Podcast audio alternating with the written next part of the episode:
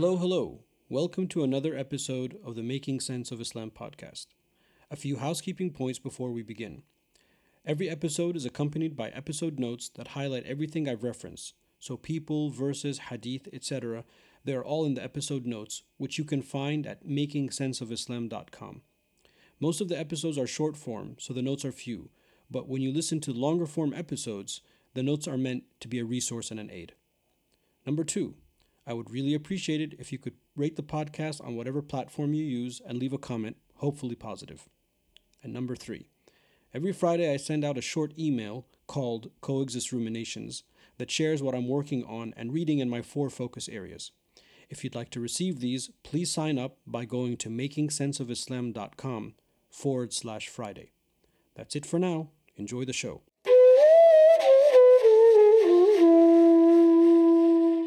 If you have ever spent time studying any of the Islamic sciences, one of the patterns that becomes clear is the attention scholars in the past gave to documenting principles, axioms, rules, aphorisms, etc.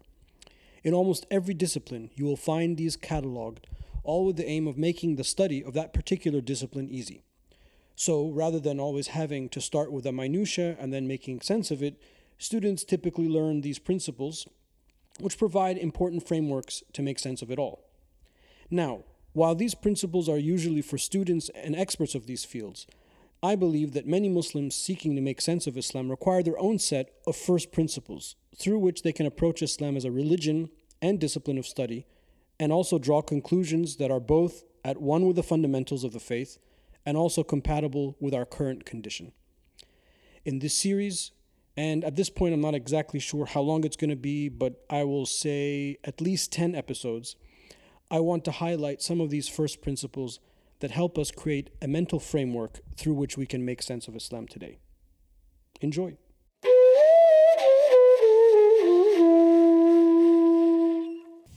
So today's principle is the principle slash concept of abrogation, naskh. And abrogation or naskh is a technical subject that uh, has to do with our interpretation, how we interpret the Quran and the Sunnah. And it deals with are there verses or hadith that cancel out other verses and other hadith? And we'll get into that uh, in, momentarily. But, but before that, I think it's important to make uh, a general introduction which is the following, because today's conversation will largely be about the Quran, abrogation as it relates to the Quran, and, and we'll see why that's significant. Now, we believe, one of the things that we believe, of course, is that the Prophet, he had miracles, like all of the other prophets, they were given miracles. And actually, some of these scholars that, that enumerate and, and followed up all of the miracles, they counted, you know, over a thousand miracles of the Prophet sallallahu So sometimes we we we forget that that that Sayyidina Muhammad sallallahu he had all of these miracles that that happened, and we believe in them. It's part of our belief system. But there's also a miracle of the message itself, of the prophetic message, and for us, that miracle is the Quran. And I think because of that, we focus more on the Quran sometimes, and we forget about the the, the miracles that the Prophet he had. But nonetheless, the Quran is the is the miracle of the prophetic message of the Prophet, peace be upon him. And what that means for us is we believe that the Quran is preserved and it's preserved through divine intervention, has nothing to do with us, because Allah Ta'ala says, Inna nahnu nazalna dhikra wa inna lahu lahafidhun. Indeed, we have revealed the Quran and we have preserved it. So part of our belief system is that the Quran is preserved you know, with or without us. Of course, we are the human agency, but it's preserved, its preservation is, is something that belongs to the divine, not to us. And part of that belief is we also believe that the Quran is valid for all time, place, and circumstance. Meaning that when we when we approach the Quran and we read it, we can read it for spiritual meaning, of course, personal spiritual meaning, but we can also read the Quran to inform a certain issue that we're dealing with now. So for us to believe that the Quran is one, the eternal uncreated speech of God, meaning that it's one of God's you know, attributes, two, that it's preserved and, and we have proven this preservation throughout history, and you know, and inshallah it will continue to be preserved. Therefore, we can conclude and we can understand okay, now we understand why it would be valid for every time, place, and circumstance, etc. And that means for us fundamentally that the Quran is a book of guidance. And the Quran itself refers to itself as a book of guidance, meaning that when we look at the Quran, we're, we're, we're trying to find some answers to a predicament, a question, etc. Now, the, the Quran is not going to, you know, give us an answer simply of well, what does the Quran say about cryptocurrency? I mean, that, that's not how we use the Quran, but it, it provides us principles and axioms and themes through which and by which we can apply to our, our predicament or whatever the issue may be and, and derive, derive meaning. So keep that in mind as, as we as you hear me discuss this, this concept of abrogation, and we're gonna we're gonna end with, with, with where we began, and inshallah, I hope it will make sense.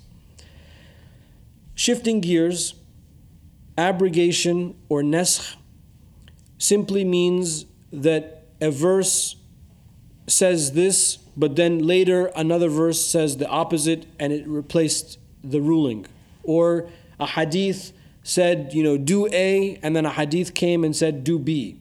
You know, very basically. So abrogation is, is that one ruling has been replaced by another.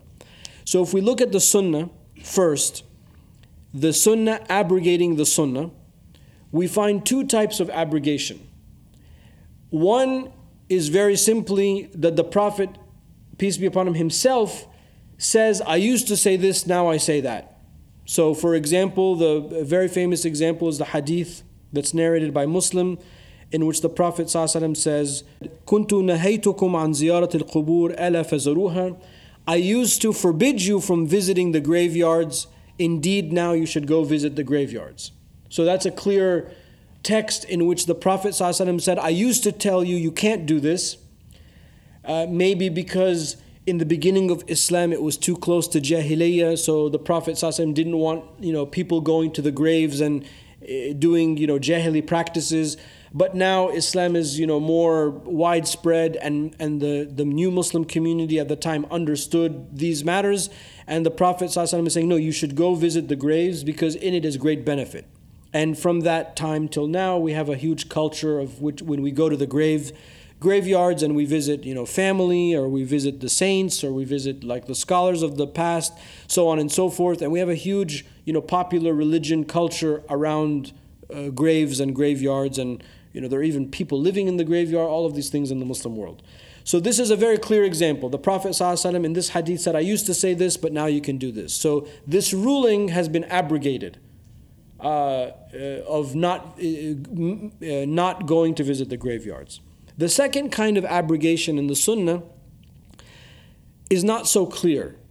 And this emerges when the scholars of hadith, you know, analyze all of the hadith and they find two that might uh, quote unquote contradict one another. So, for example, we know the common ruling that we do not pray after Asr prayer, between Asr prayer and Maghrib.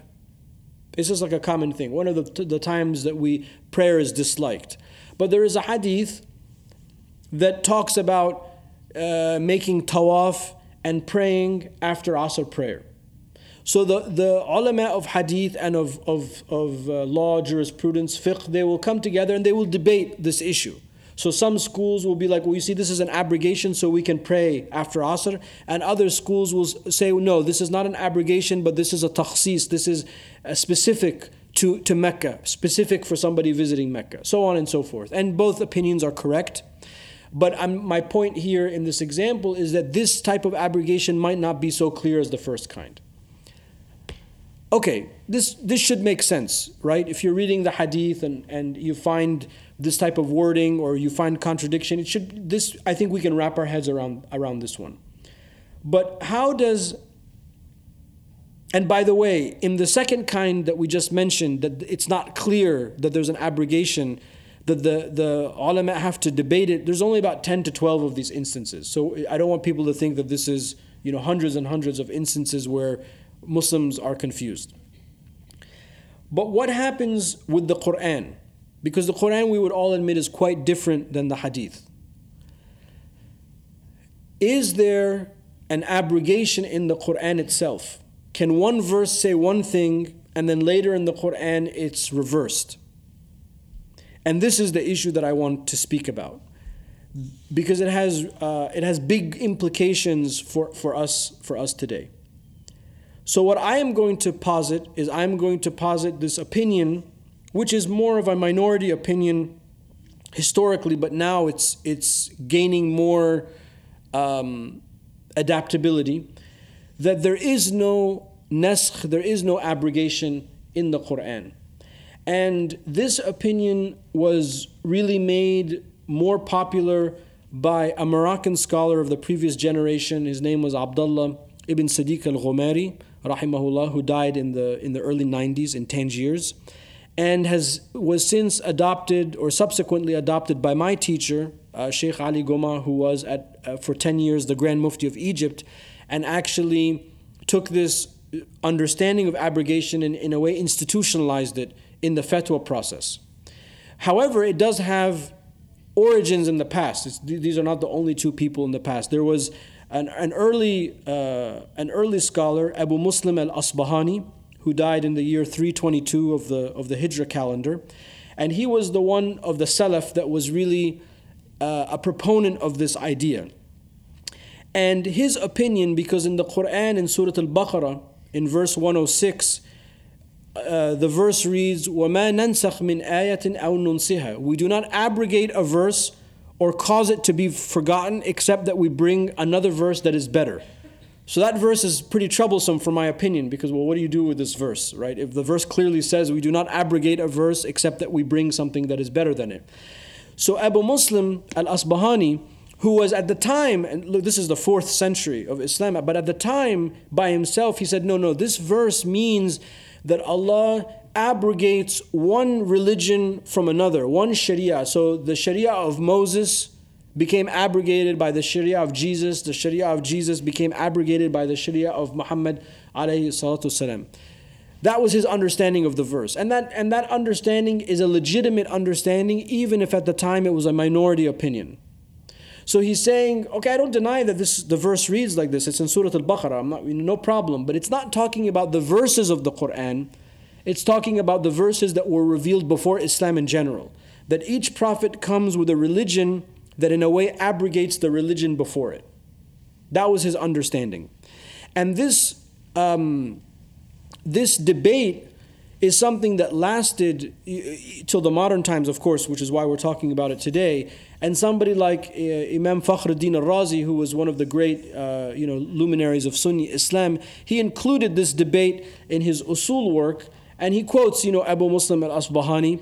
And in, and in doing so, even though he might not necessarily agree with the conclusion, it's his way of saying it is a legitimate different dissenting opinion. So this goes back to the concept of the plurality of Islam, that we have plural interpretations, even though, like the Asr prayer we just mentioned, you know, my school of thought, in the Shafi'i school of thought, we do not pray, we do not pray unnecessarily after Asr prayer before Maghrib. But you know, in the school of Imam Abu Hanifa or some of the opinions of Malik or other madhabs, it's okay. So these are concurrently correct. We don't say that one is right and one is wrong we say that they're concurrently correct. So this is one such different differing of, of opinion. And I'm getting to the point where I hope it will make sense why it's even worth talking about this. Now, this opinion that there is no abrogation in the Quran and that this verse in Surah Al Baqarah is not talking about the Quran, the Muslim Quran, but the verses, i.e., the religions before Islam is something that each time the concept of abrogation is discussed in its appropriate academic context amongst the Muslim scholars, they acknowledge that there's another opinion. So Imam Suyuti, uh, who's another you know famous uh, Muslim scholar, he also leans towards this opinion. And his proof is that well, even if you believe that there is abrogation in the Quran, there is no more than six verses in which there is talk of abrogation in the Quran to start out with. And in those six verses that some of the scholars say there is abrogation, there is no consensus, there's no ijma' whether there's, cons- whether there's abrogation or not. And as long as there's no consensus, it's not binding on us to believe in that. So even for people that might find this opinion difficult to, un- to, to uh, agree with, and uh, uh, you know, everyone is free to disagree, of course, we cannot claim that it's an issue of consensus. If something was an, like what's consensus? When all of the jurists of, of all of the ages say the same thing. So all of the ulama, all of the Muslims agree that lying is haram. So lying is an issue of consensus. So I can't come down and say, well, actually, there's a white lie and a blue lie and a pink lie and a purple lie and a black. No, lying is haram. You, you, you just can't lie, period. We, we agree to that. So that becomes binding on each generation. But this issue of consensus in the Quran, there is no, the, abrogation in the Quran rather, there is no consensus.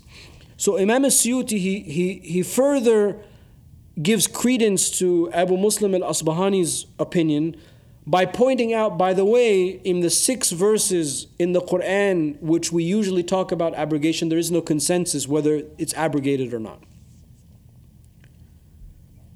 So then the question is let us go back to the verse in Surah Al Baqarah because that was uh, Imam Abu Muslim al Asbahani's you know, um, clever way of dealing with it. But there's another way that the later scholars deal with it. So just to remind ourselves, the verse 106 of Al-Baqarah, ما ننسخ من آية أو ننسها. Okay, we do not abrogate a verse, or, and usually the English translation is, or cause it to be forgotten. Cause it to be forgotten. The naskh, let's park that. Cause it to be forgotten, nunsiha. We find that is the the, the way I just recited the verse, this is the recitation of Hafs on Asim, which is the, the common way we recite the Quran. But we know that there are other recitations of the Quran. So, in the other recitations of the Quran, for example, of Abi Amr al Basri and Imam Ibn Kathir, the verse reads as follows ما ننسخ من آية أو ننساها not ننسها nansaha. And here, nansaha could be understood as to delay, not to be forgotten. Now, when we read the Quran and we come to, and I know this is very, very detailed and micro, a micro issue, it's about one word, but this, you know, it, it is a good reminder for us of how rich our tradition and our scholastic tradition can be.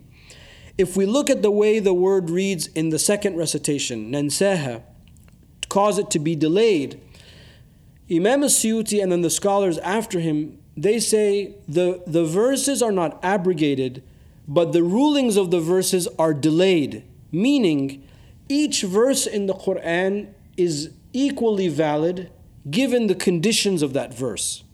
That's why one verse might be delayed. Why is this important for us?